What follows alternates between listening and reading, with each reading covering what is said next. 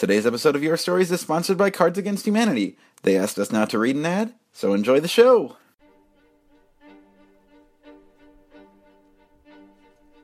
Your Stories is a wonderful opportunity to share all the highs and lows of being a nerd. You know that hobby you have that you don't talk to anyone about? It's a secret you don't like to share because it might make you feel weird. Maybe you're into something different uh, comic books, fantasy football, push ups. Your Stories to me has been this really kind and welcoming space where people just have the guts to be really honest and they share their voices and their stories with everyone there, no questions asked. Uh, I've heard stories about all those things. Uh, maybe not not a lot of push-ups. I maybe haven't heard a lot of stories about push-ups. The Nerdologues is group therapy meets Toastmasters. I know there's always a place where my odd thoughts and unusual habits will be welcomed and championed in a warm, supportive environment by other nerds just like me. And what's fun is you'll see people in the audience one month, and then all of a sudden they uh, go up and tell their story. So your story becomes their story, and their story is your story, and then it's our story, and then it's a podcast, so it's everybody's story, and then you've shared it, and gosh, that's great, huh? And even if you don't think you're a nerd, you probably are. It's easily the most Midwestern thing I've ever been a part of.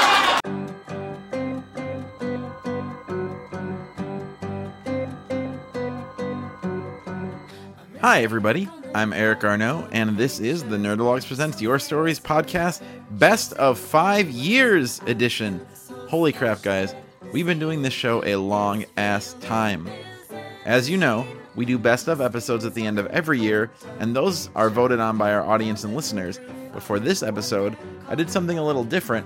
I went to the people who are responsible for making sure the show exists every month and asked them to tell me their favorite pieces of all time. So this episode, you're getting picks from me and the rest of the house band. That's Dwight Hassler, Claire Friedman, Jim Snedeker, and Becca Brown, plus Nerdologues' founder Kevin Reader. Each of us chose a story that, for whatever reason, has stayed with us for the whole time we've been doing this show. Uh, these are really special pieces, and we hope you enjoy them as much as we do. Uh, but first, the music. We couldn't have a best of episode without including a couple songs. Uh, this first piece is, honest to God, probably the most difficult song we ever played, at least until our show at the Hideout that you'll hear in a couple weeks. Uh, and in rehearsals, we just didn't have it at all. It was kind of exhilarating playing it live, not sure if it would end up sounding like a total train wreck, and then somehow, mostly, getting there. Uh, the enthusiastic crowd helped a lot. So thank you to Peaches and Hot Sauce and your wonderful fans, and our wonderful fans, for carrying us through the rough bits in this song. Uh, this is from a September 2015 recording themed Kids Again, where we played songs from the children of famous musicians, and of course, in that group, you have to include Wilson Phillips. So here's Hold On.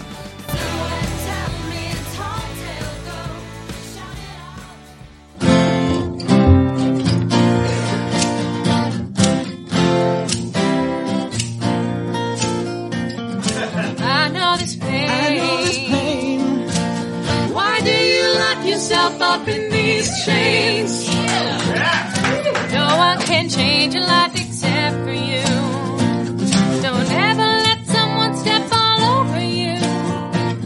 Just open your heart and your mind. Is it really fair to feel this way inside? Somebody, somebody gonna make you want to turn around and say goodbye. Till then, baby, you gotta let them hold you down go your way.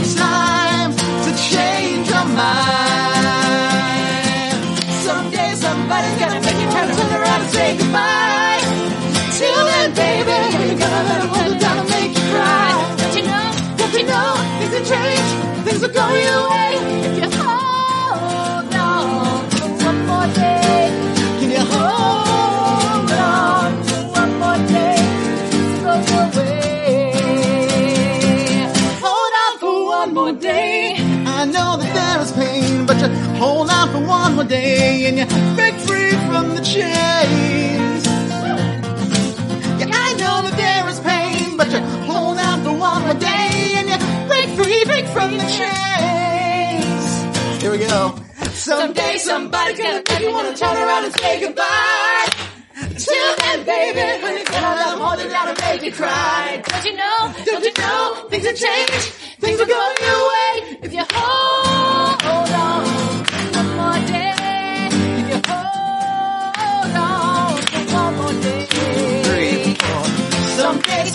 gonna make you wanna turn around and say goodbye. Till then, baby, gonna let 'em hold you and make you cry. Don't you know? Don't you know? Things have changed. Things will go your way.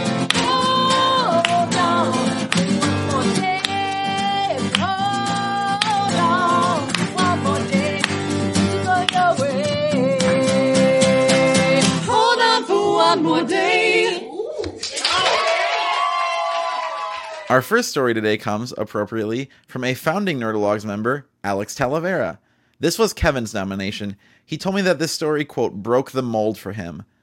Alex has a way of telling stories that make you question reality a little bit. That was kind of his hallmark with the Nerdologues, really, and this story is no exception.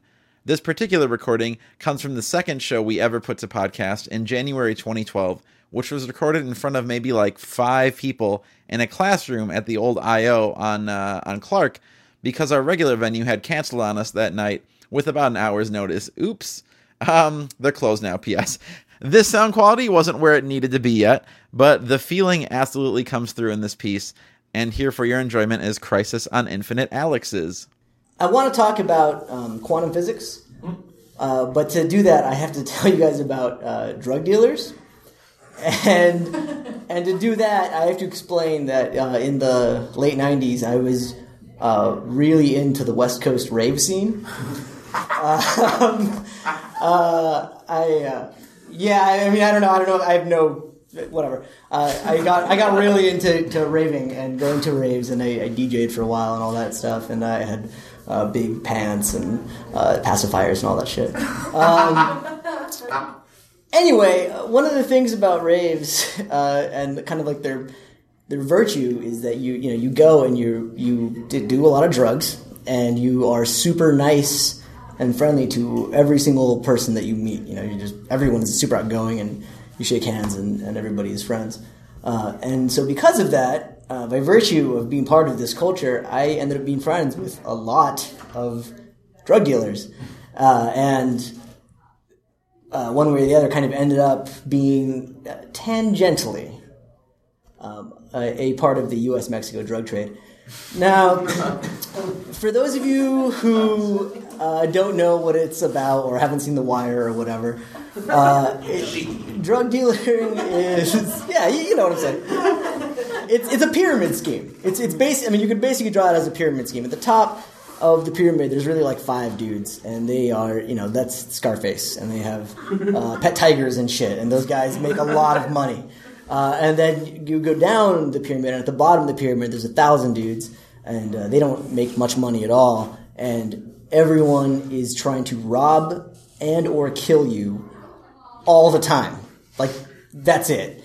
Um, I didn't know anyone at the top. Yeah. Uh, in my two-year uh, tenure doing drugs, I was shot at twice, uh, stabbed once. I got in two giant brawls uh, where thankfully no one was stabbed or shot. Um, and uh, I have been uh, robbed at gunpoint, robbed at knife point. I have reverse robbed a dude who robbed a friend of mine. And one time, a guy that I'd just been introduced to uh, from my friend Martha uh, robbed everyone I knew, including Martha, but not me. And to this day, I still don't know why. We never figured out like why I was exempt. Uh, he just he robbed everyone and left me alone. Uh, later on, he got thrown out of a moving car on Interstate 10. There was a period of time uh, where I slept with a sawed off shotgun under my mattress uh, because my mother received a death threat that was meant for my brother. Uh, the point of all this is basically this uh, I should be dead. The, there is no reason that I should be sitting here right now telling this story. The odds of me being alive today are statistically negligible. So, uh, with that in mind, who has heard of uh, Schrodinger's cat? Okay. Schrodinger's cat, uh, I'm just going to say it. You guys all raise your hand. Uh, it's, it's a thought experiment in quantum, in, in quantum theory. Basically, it's saying uh, because of the chaotic order of the universe, the idea is this you take a cat and you put it in a box, and inside that box there's a, a vial of poison or something. And the poison has a random release trigger 50 50 odds that it goes off uh, and kills the cat or does nothing, right? So you put the cat in there with the poison, you close the lid, and then uh, quantum theory says since you can't predict the outcome until you open the lid and look in there, uh, the cat is both alive and dead at the same time. That's the actual nature of the universe. That shit doesn't make any sense. It's a paradox. They, they put it out there to make you be like, whoa, that's crazy. Uh, but then later on, some guy found a different reading of quantum theory. Basically, it says like this um, You put the cat in the box, you close the lid, you don't know what's going on. The universe splits in two. And now there's two universes. And in one universe, the cat dies, and the other universe, it doesn't. And then, whichever universe the cat isn't dead in, I suppose, that's the universe that it goes on to, you know, fuck other cats or whatever. so that's crazy shit, right? But that is also the only explanation for my being alive right now. The way I see it, there are a thousand universes where I am dead. D- dead is fried fucking chicken. Like, there's a universe where I don't sleep through a drive-by, and so I wake up and get shot in the head. Uh, there's a universe where we're getting robbed, and my friends, instead of shutting up, fuck around, and we all die. There's a universe where I overdose on an Indian reservation in Barstow, California, and my brother has to explain what happened to my mom. An infinity of corpses. But also, uh, an infinity of me's sitting in this room telling the story, and an infinity of yous uh, listening to it and being, whoa, my mind's blown, or fuck this guy, or whatever. Um, there's also a universe where I never got into drugs in the first place and don't have this story to tell. There's a universe where the girl that I really loved in Japan but never said anything to, I grow a pair and say something, and maybe I'm still in Japan. There's a universe where that kid that you should have stuck up for that one time, but you kept on walking, you turn around and do something, and then later on, he's the best man at your wedding. There's a universe where every choice you didn't make happened, and you don't have the same joy or regret or experience that you do here. And I know that that's a really weird way of looking at the world, of thinking like everything that could happen uh, did happen somewhere.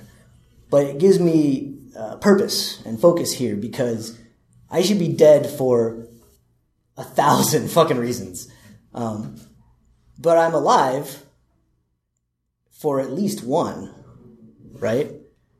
And until I die, any moment could be that reason. So I'm here telling this story with you guys, and that could be it. So thank you for sharing this moment with me. It's why I am alive.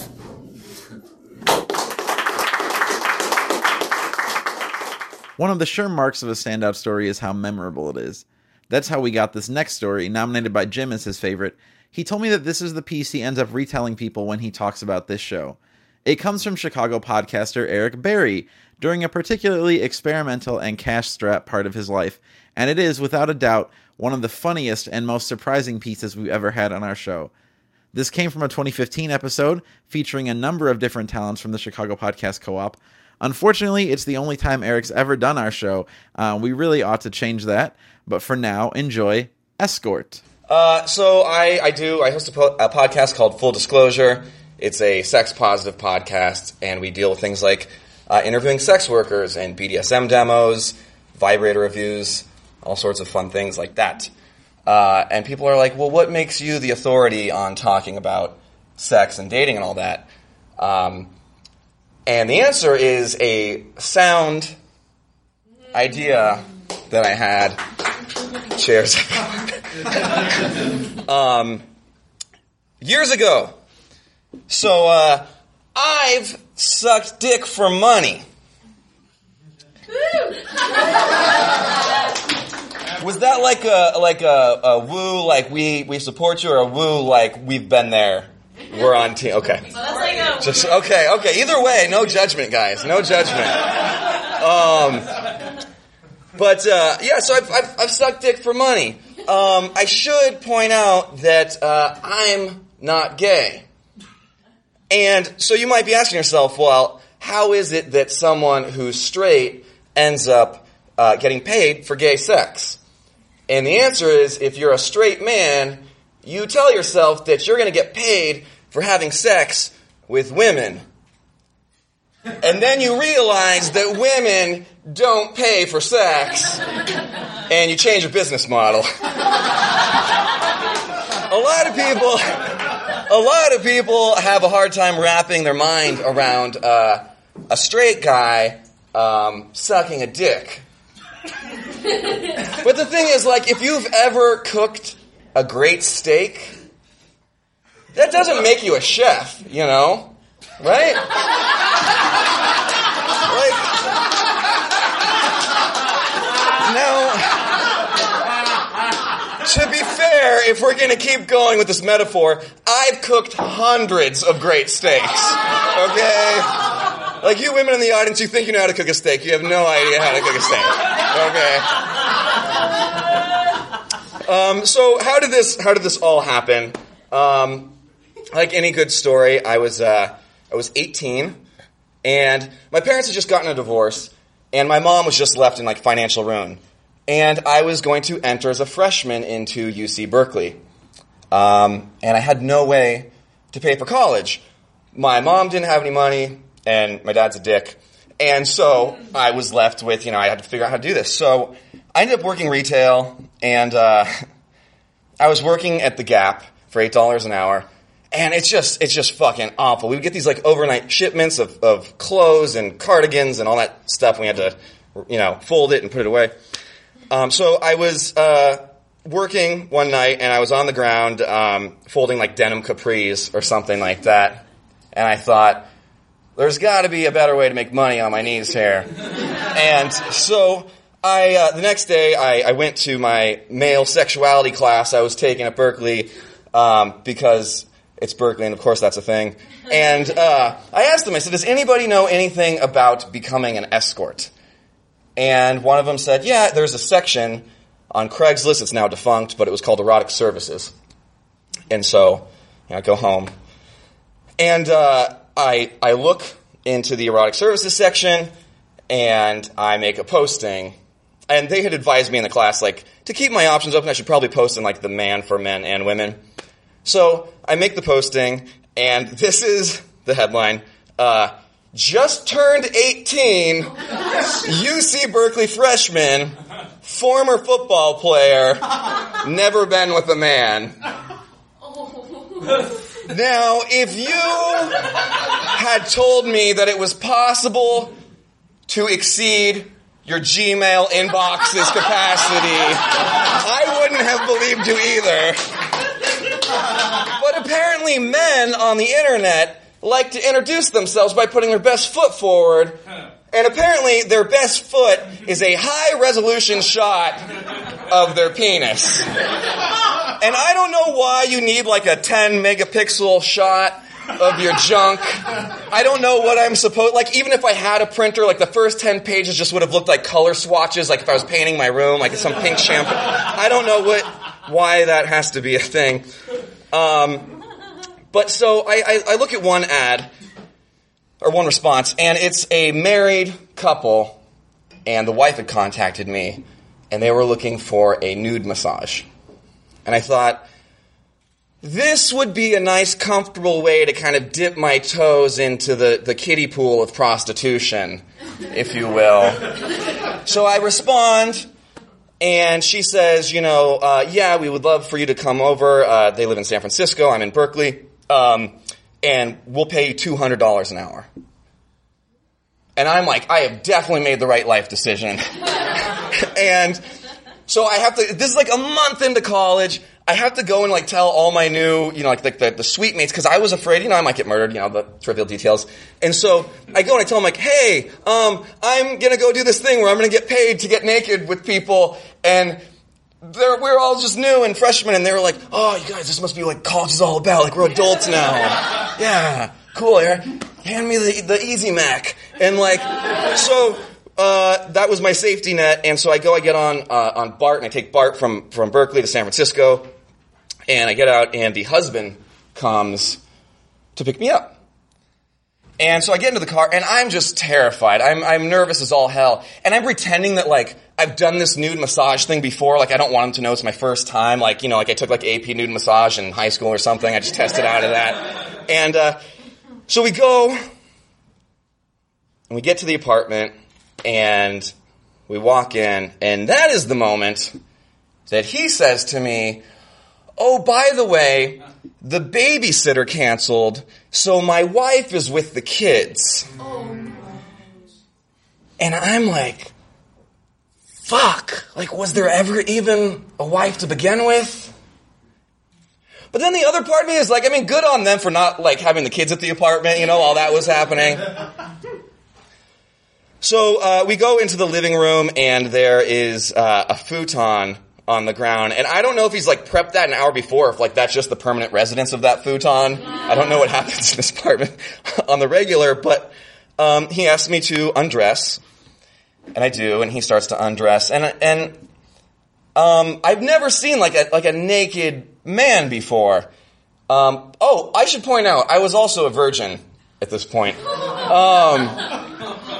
So he starts to undress, and there's a difference. When you're 18, you have a, a boy's body. There's a difference between like like a, a, a smooth 18 year old boy's body and like this guy's in his late 30s, like just kind of like a, a weathered, you know, seen some like I don't know where that line between boy and man body begins, but as soon as like your chest hair connects with your facial hair, when that ceases to be like that's a safe time to uh, uh, uh, think that you've arrived. And so, um, so I, I don't know how to give him a massage. Like, like I'm fucking, you know. So I, I start to touch him, and um, it's not actually that weird. It's as weird as spending two hours as an 18 year old massaging like a 38 year old could be. But nothing really more than that happened. So I'm like, great, that was two hours, 200, that's 400 bucks right there. That's amazing. That's awesome. You know, we're done with that. Great. So I go, I put my clothes on, and I'm standing by the doorway, and he uh, takes out his wallet, and he starts pulling out 20s, and it's one, two, three, four, five.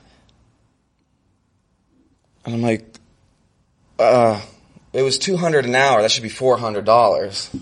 That's $100. He's like, oh, my wife didn't tell me that.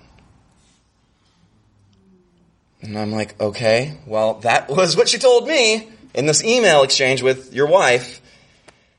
And he's like, that's all the cash I have. I'm just like, fuck. And he sees the look on my face. He's like, hold on.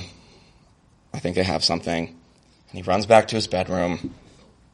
He comes back out. 100% true. He hands me three $5 coupons to In N Out.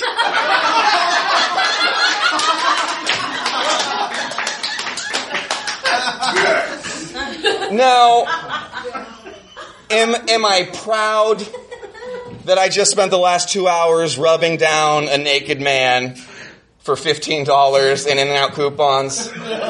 No.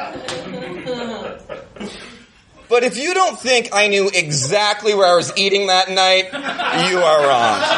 Thank you guys so much. My name's Eric Barry. I mentioned before on this show that in these first five years of podcasts, only one person has ever made me cry at the live show, and that person was Matt Young. Uh, this is Matt telling a story about his dog, KC Jones, and it's the most touching piece I can think of in your story's history. This was from a really cool night in 2015 that we recorded at the Adler Planetarium as part of their Adler After Dark series. Um, unlike most of our episodes, this recording comes off a venue soundboard, which is very fancy, so it might sound a little more distant than a lot of our pieces, uh, but man, it hit hard. Kearney Calvin Halford, my maternal grandfather, was born on April 5th, 1916. He served in Korea. He had six children. He outlived three of them. On September 6, 1987, when I was almost 13 years old, he took his own life. KC Jones was born early that same September. She was a boxer and the runt of the litter. She lived a full life, sleeping in the sun, tearing up Sears catalogs, and barking at the vacuum cleaner. I grew up in Decatur, Illinois, a town for which I never had much sentiment. It was around this time that my mother and father, who married when they were very young, were fighting a lot. One day in eighth grade social studies class, I decided I was going to ask them if I could go stay with Grandma and Grandpa Halford. I was unhappy. That same day, I remember seeing my mom in the car behind the bus on the way home from school. I remember sitting in the kitchen and learning about my grandfather's suicide. I remember going to my grandmother's house and playing with my cousins. I remember crying in her bathtub. A few weeks later, it was my 13th birthday. My parents were driving me out to some place desolate. I was bored and didn't much care. We pulled into a driveway next to a shambles of a house in the middle of the country. I saw the dogs around their mother trying to nurse. I'm not really sure I knew the Broxer breed by name then, but my parents looked at me with this anticipation, having shown me that they've taken me here to get a dog. And I looked and I went, man, they are ugly. We stood outside and I met the dogs. My dad negotiated with the breeder. I could have my pick. One of them, brindle colored, was smaller than the rest, I noticed she would get pushed out and away as the, as the bigger dogs fed from their mother's teats. I knew which dog I was taking home. KC was immediately named after my grandfather, Kearney Calvin, KC, as he often went by. I insisted that her last name be Jones, mostly because I'd heard of the poem, not because I liked it. I got annoyed with the vet for calling her KC Young, as I would insist you can very easily see they were not related, and she, she had her own last name. And I would dream of getting more dogs Indiana Jones, Grace Jones. They would be the family that lived with my family. She was my dog, and I was her boy. And if you're not an only child like I am, this might not seem like that big of a deal, but the idea of being a boy and his dog, I mean, that had a magical quality that I felt my, my life was sorely lacking. A true blue companion who would never let you down. I remember teaching her tricks. She could sit, lay down, speak, and if you went bang, she would fall over dead. And then she'd immediately jump back up and expect a milk bone. I remember putting baby powder in her jowls to train her not to drool as much. I remember her sleeping by my legs late at night when I tried to stay up and catch Letterman. I played catch with her, I fought with her, I ran with her, I picked up her poop, and I fed her. It was all great, except the poop. Maybe a year or so after KC came to live with us, things were still hard in my family. I struggled fitting in and finding my place at school. And after school, on one occasion, I remember putting a plastic bag over my head, expecting to suffocate myself. Now, this was the most half assed suicide attempt ever.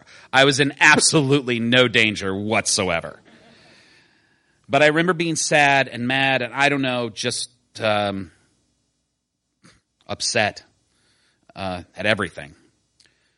But KC came into the kitchen, where I was standing with a bag on my head, and she barked, and not a fun, playful bark, a concerned bark. An owner knows. It upset her to see me like that. I remember pulling the bag off and seeing her. She was mad and she was ready to bark again. I let her know it was okay. It's okay. It's okay. I was never in any real danger, but she saved me nonetheless. Pretty good for a run. In 1998, college was behind me. Decatur, Illinois was far, far behind me. I'd been living in Chicago for about a year and a half. I was finding my sea legs as an artist and a human adult. My dad called me on a cool fall morning. Casey had died. She apparently seemed shaky that morning, not uncommon for an 11 year old boxer. Old white face, I had dubbed her in college. But she walked around the house over and over looking for something. The something, we concluded, was me. Eventually, she went into my room, got up on the bed, and passed away. Thank you for being there for me when nobody else was. Casey, I'm sorry I was not there for you.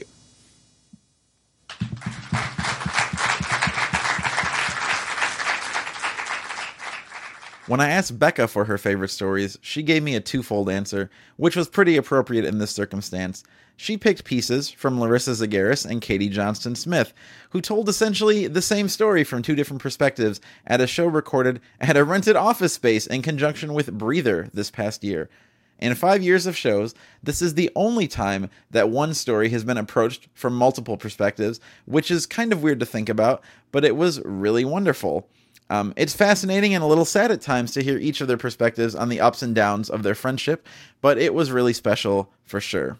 Uh, so I think a lot of us first learn how to love our friends and partners when we first start to love love our friends and partners when we are moody teens. For me, the teenage years were also the time I first learned to love music.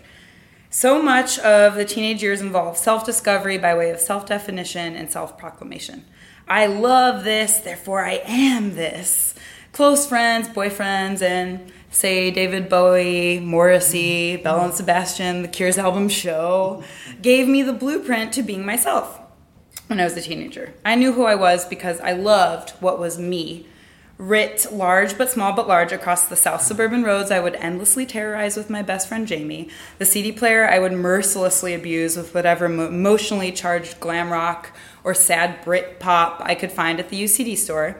The back seats I would fall in obsessive, gorgeous love in again and again and again. Being a teenager is a lot like being a toddler. Only you have the added benefit of being able to French kiss and write Smashing Pumpkins lyrics and bubble letters on your backpack. you are literally, for the first time, discovering your body does cool stuff in a conscious way.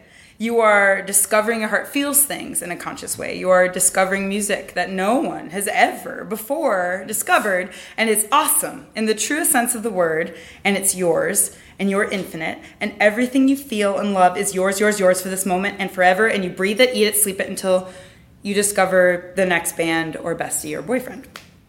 What is easy to forget about teenage land versus adult town is that discovery is not necessarily the be all end all of human love.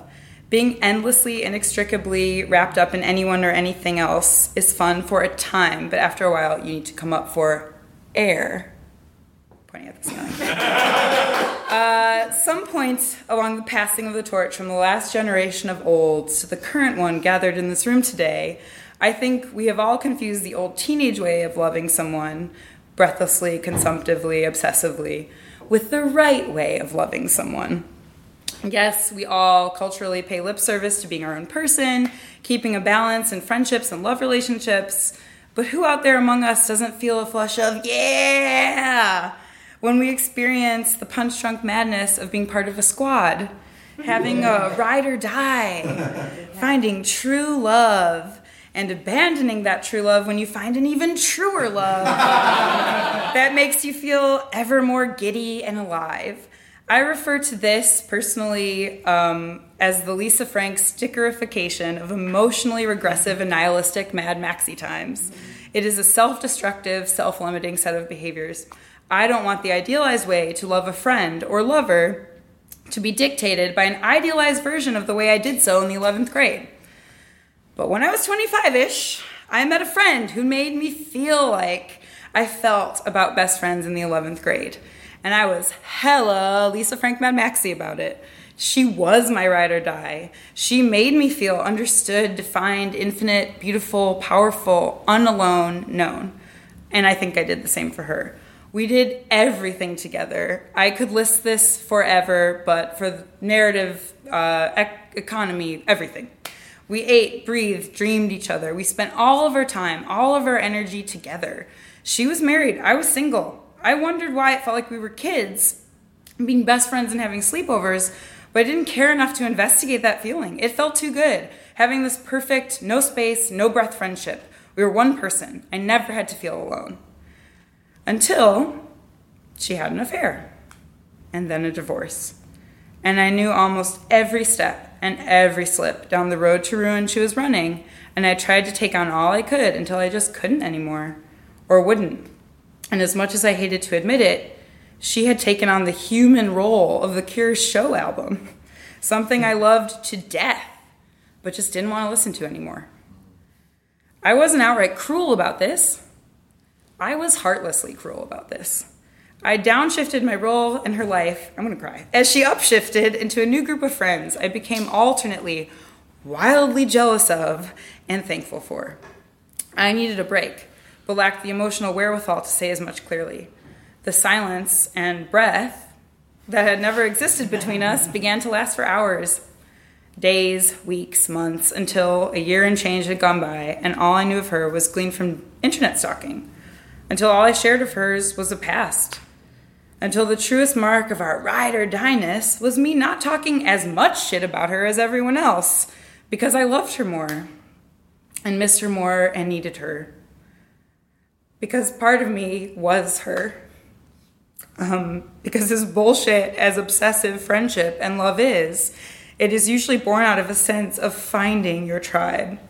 Someone who speaks your language, someone who you get and who gets you, who makes you better or makes you want to be. David Bowie doesn't stop being David Bowie just because you're tired of the rise and fall of Ziggy Stardust. Katie hadn't stopped being Katie, and I hadn't stopped being me. What I had done in our year apart was grow. I learned what it was like to make new friends, less obsessively and more healthily. I fell in love and out of it. I made so many mistakes. I had my own affair. I made so many bad calls. I learned what it was like to be abused. I learned what it was like to stop being abused. I learned what it was like to rebuild myself from scraps out in an emotional desert of my own making. I learned how to follow through on myself and create my own self esteem, not tied to the love or brain of someone else. I learned what it was like to leave the nursery. It just took so very, very long to pack up my little backpack of self actualization and reflection and to head back to Katie's for a sleepover party in our souls. When we finally reconnected after our very long breather, rebuilding our friendship, thank you, snaps, felt like brutally re-breaking a bone so it could knit together properly. I would like to see the set of Lisa Frank stickers for that. I am better friends with Katie now, not because we are ride or die bestie, sister, BFF, squad goals till the end bitches, but because we're our own people. Because of instead of needing breathers, our relationship has breathing room. Instead of nonstop conversation, we have meaningful ones. A lot of the time, they're about boys and UTIs. but, the, but the rest of the time, they're about our own separate goals and some shared ones. One band I grew to love and as an adult has a song that goes, Be my head and I'll be yours. I think of that lyric now a lot when I think about Katie, what Katie and I share, and even in a lot of my friendships or about love in general. I like the sentiment. You take a load off for a while and shoulder it for someone else. They do the same for you when you need it. But you can't be someone's head for them unless you keep your own. You can only keep your own if you're less ride or die and more so ride alongside while both being alive and enjoying the experience along with a multitude of others.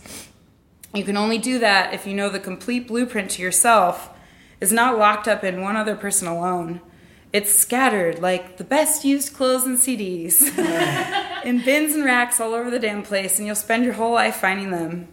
You can only be someone's head if you keep your own clear, if you find the next grown up way to love someone, and if you breathe.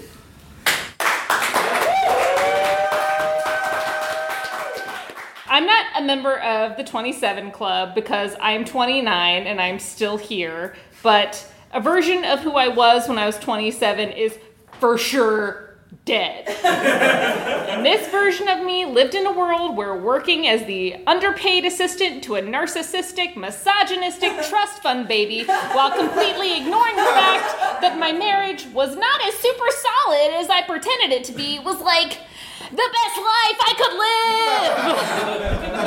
live. um, I lost my place. All right. 27 year old Katie also had three ride or die bitches I considered my best friends. And we were creatively in sync and forged what felt like some deep and unbreakable bonds. And I never truly felt like I had a lady crew. And with those ladies, I totally did. And it was like some kind of magic. However, as I said before, the version of 27 year old Katie is dead. And I killed her. and the killing of her also broke up the band. For those of you listening on the podcast, I just did hand air quotes like a true um, poet. I went through a hard time. My marriage ended, I left my job, and in certain circles of people in Chicago's small comedy slash theater community, I was not a popular person to know. During the time that time, I needed my friends the most, and I felt like they abandoned me. So I spent a lonely summer walking dogs, making new friends, and making out with hot dudes. Whoop, Uh,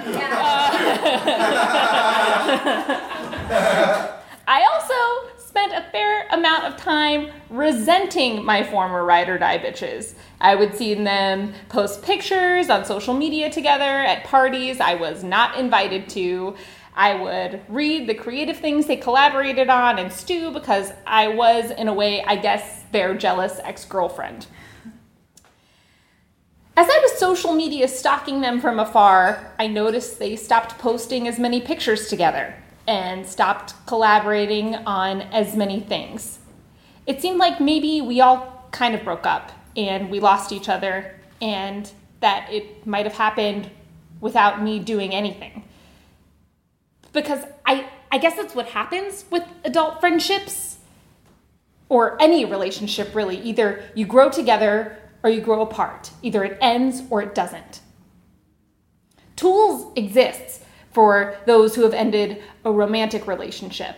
And society understands that, oh, yes, a romantic relationship has ended. You should mourn that. You should feel something.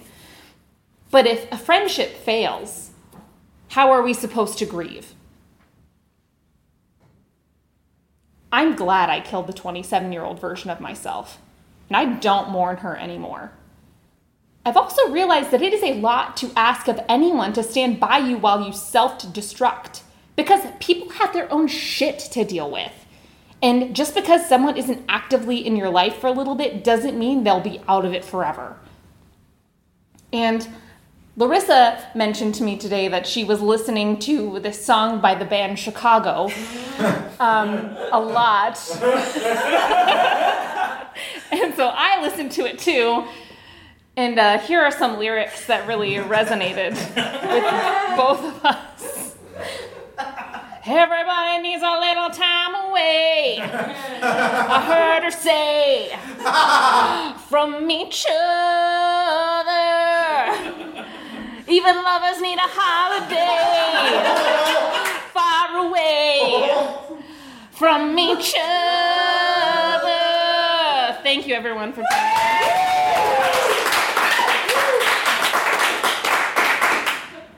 Um, that's a really like poetic segue for me to tell you the happy part of the story.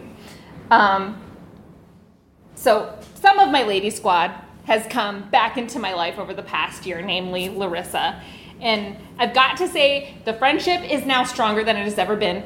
There's a, like she said, a lot of UTI talk. Like, like I think we, we talked today for probably an hour about UTIs, because guess what, everyone? We both get them a lot. A lot! How is there that much to say about you? There's a lot. There's a lot. There's a lot. There's a lot. There's a lot. There's a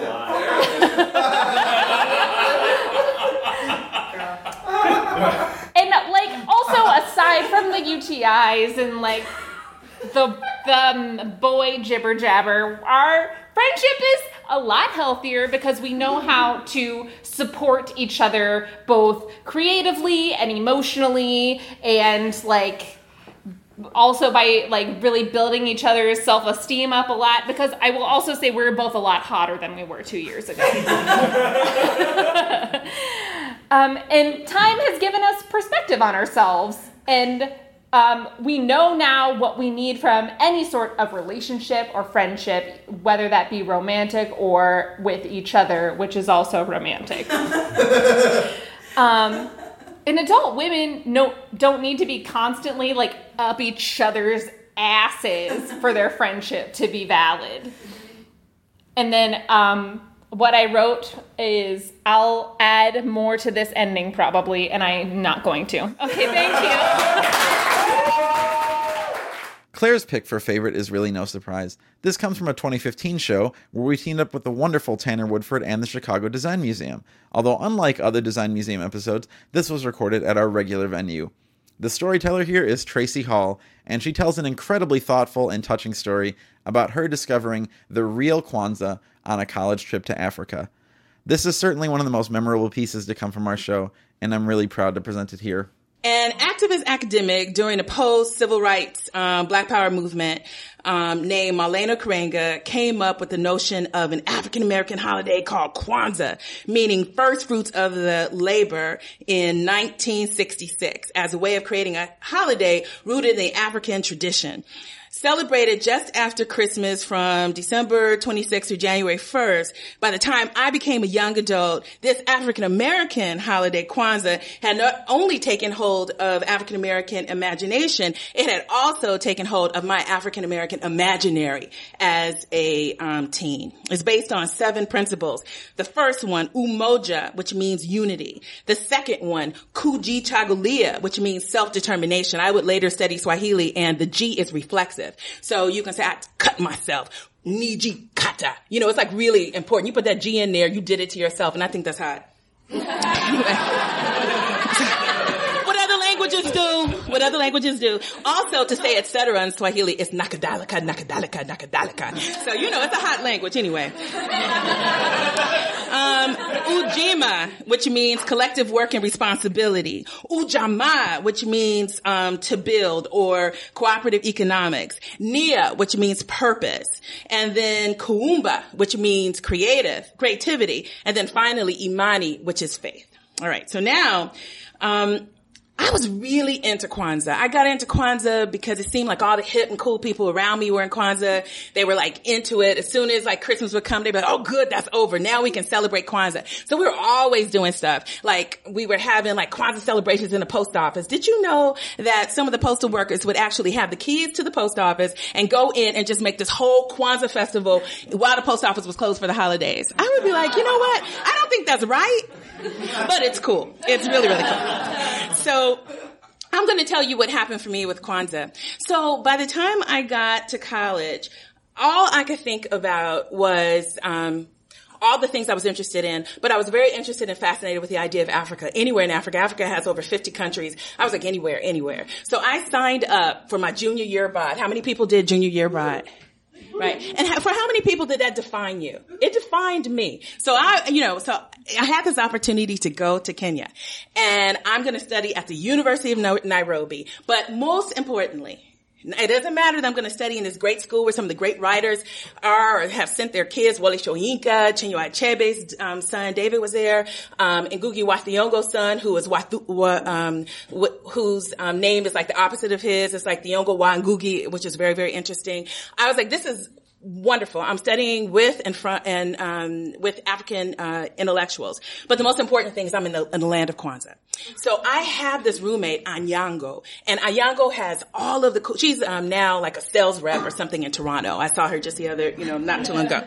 So anyway, but at the time they're the cool kids. You know, they read, they're into art and all this other stuff. And she has this really best friend named Sionzi. Sionzi lives in this small village. A village is Kijiji in um, Swahili. So Sionzi, right around, you know, Christmas time, we're on break and she says, Teresa, because no one could get my name Tracie. She says, Teresa, do you want to come home with me for harvest? What? Uh, Kwanzaa? Somebody's inviting me home for an authentic Kwanzaa? Oh yes. I want to, I don't even ask questions. She tells me what time she and her uncle are going to come pick me up and I just pack my suitcase. And I'm, you know, I'm from LA originally and I like to bling. I like to bling real, real hard. Like this is like, you know, I'm just in drag, like work drag, but I really like to bling. I like to bling real, real hard, like Lil Wayne. You know, bling, bling. Every time I come around your city, bling, bling. That's me. I like to bling real hard. So I have, I'm packing all the most impractical clothes because it's going to be like seven days, a week of Kwanzaa. So I pack like this red dress. It's all bling. I, I pack all my, all my shoes are bling. Oh, it's just amazing. So we get in this car. Her uncle takes us and he's supposed to take us just um, to the outskirts of town where we're going to take what I think is another taxi and soon we'll be home. Oh, it's hours. Oh, it's hours up and down. I think we went to Uganda. I don't know. We just kept going. Finally, by the time we get there, you know, okay, it's cool. And there's like a group of seven people. We would walk three more miles before we go to her small village. And okay, but it's Kwanzaa. So the first night, day one, no Kwanzaa. Her grandmother, who's like this really old, wizened woman, asks, um, Sionzi, and they don't speak Swahili. They speak Kikuyu because they're Kikuyu in a whole nother village. She says, ask her what she wants to eat. So I said, I, I don't know, you know, chicken, that's fine. And her grandmother says, tell her to catch the one she wants. All right. By day two, Sionzi is getting me up really early in the morning. Is you know, it's harvest. So I put on my red dress and I'm going to tell you really quickly what happened. I think her grandmother had looked at me and sized me up and said, Oh, Sionzi, you brought home a good one this time. I was working up a storm. They actually had a corn and bean, like maize and bean farm. We, cle- we had to harvest. And I found out that really when she meant harvest, when she said harvest, that's what she meant. We were picking for three days. Her grandmother, because I'm looking strong, her grandmother says, why don't you have her go up to this hill and bring home the, bring down the water? Because, you know, again, there's no like, so I had to learn how to walk with one of those big jerry cans. And you know, one of the things I learned about my African sisters is the reason why they can roll those hips is because they have to. Because that's how you balance that water. My clothes were destroyed. My shoes were destroyed. But I'm going to tell you about the last day. So we're getting ready to go back to university. I think I have lost weight by this time. My no bling. I mean, really, I had these shoes with some rhinestone toes. Man, if you had seen those shoes, my goodness. But by the end of it, okay, they were very, very sad. And I left them there actually. So that tells you what happened. But in any case, I remember the last night we had to go back um, to school. We are going to go back on that same journey. Her grandmother, who's kind of just um, keeping the the hearth, you know, she's not out there working, but she's directing everybody. Um, we're around a fire, all the fields, you know, we have been out there and I really learned how important agriculture is and stamina. But, um, her grandmother starts to sing and her grandmother has the most amazing voice. And I don't understand what she's saying, but you could tell that everybody else in the family was really getting enlivened by the grandmother singing. And it's a song obviously that meant something to them.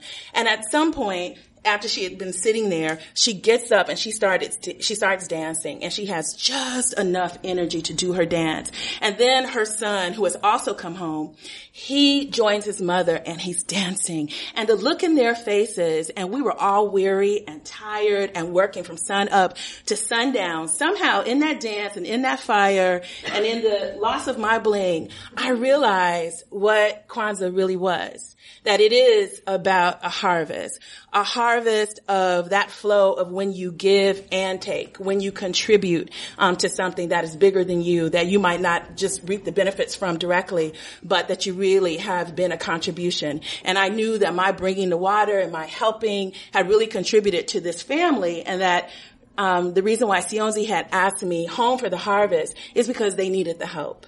And so now I really know what Kwanzaa is. And that was my discovery.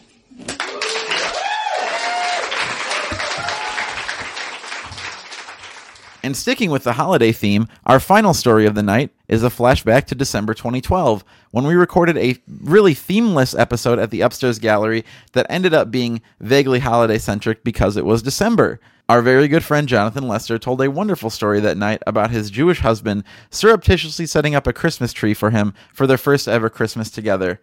It's such a lovely story, and the heart with which it's told ended up making it Dwight's favorite piece of all time. Uh, fun fact I usually post this piece on the Nerdologues Facebook page every Christmas, but I skipped that this year because I knew you'd hear it a day later instead. So, Merry belated Christmas and Happy Hanukkah, everybody. So most of us in this room, I assume, uh, celebrated Christmas or celebrate Christmas now, and have kind of grown up with an innate knowledge of Christmas traditions and have all their stories about growing up in a household with Christmas things and all the things that go along with that. Um, but my husband is actually not one of those. He is actually Jewish and has never had a Christmas before.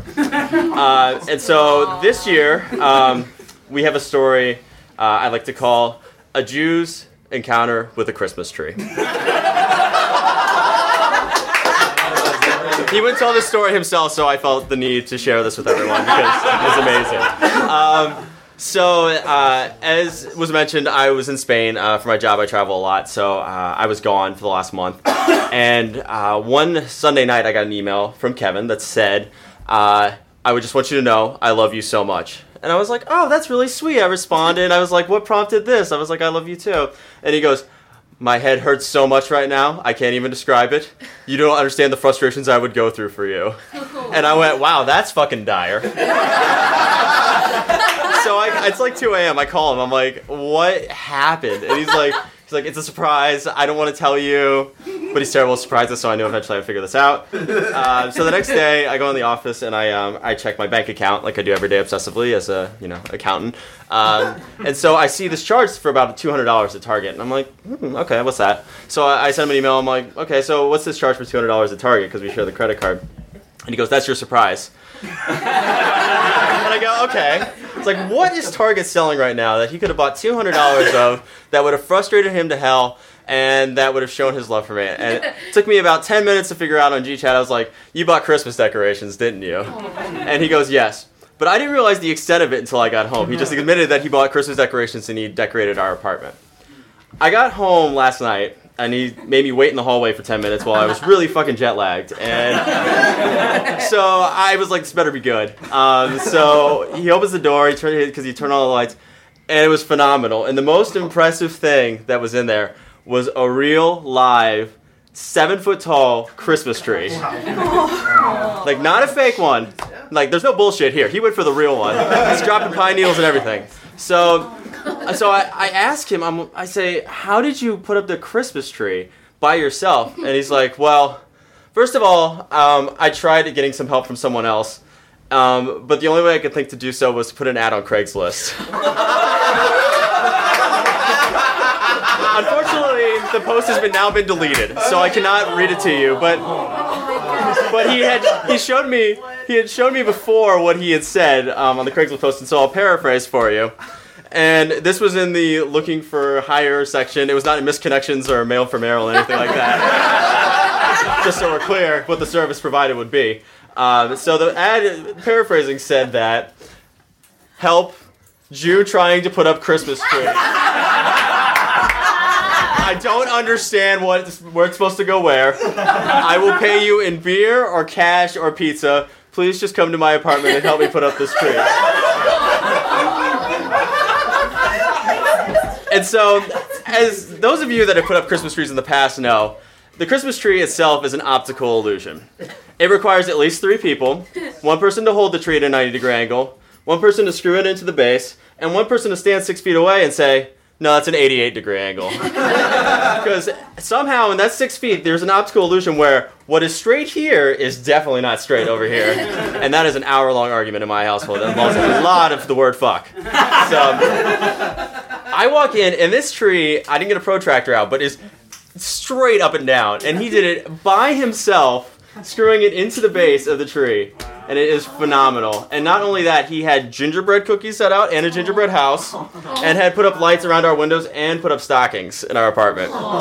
So I have to say that Christmas traditions, as we have them in our family, are born in many ways. And it's always great to start a new one. And I can't be happier that my Jewish husband figured out our own and started our great new traditions in our household. So, Merry Christmas, Happy Hanukkah, Happy Holidays. That's my piece. Thank you.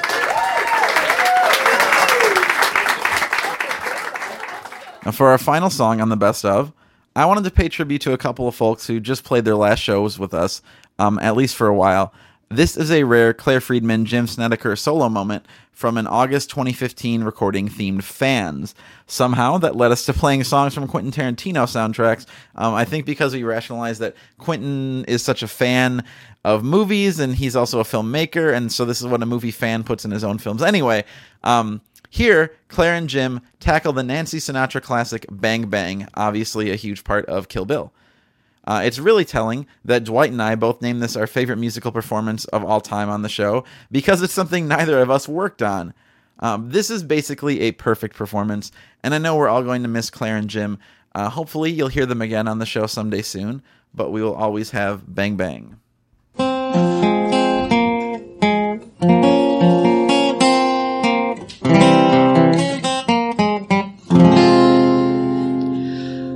I was five and he was six. We rode on horses made of sticks.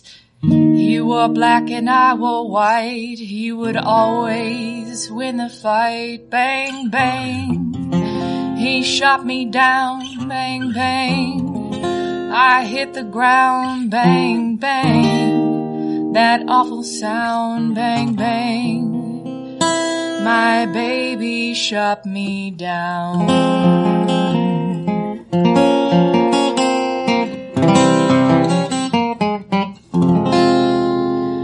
Seasons came and changed the time. When I grew up, I called him mine. He would always laugh and say, Remember when we used to play? Bang, bang.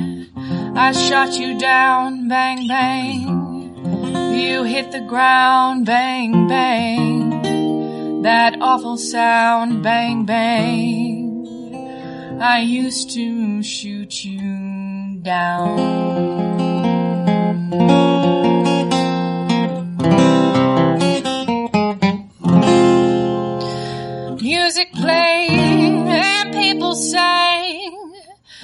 Just for me, the church bells ring.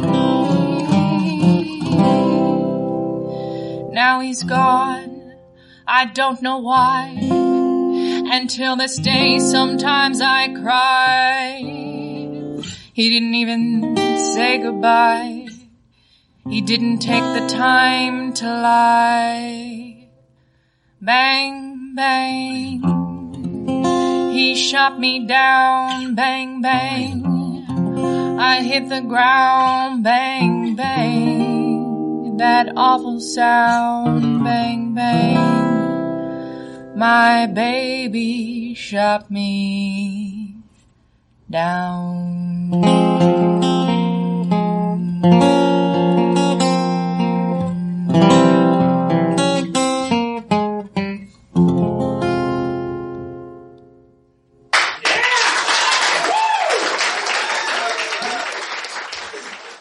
Your Stories is a proud part of the Chicago Podcast Co op. If you enjoy your stories, you might also like making new friends.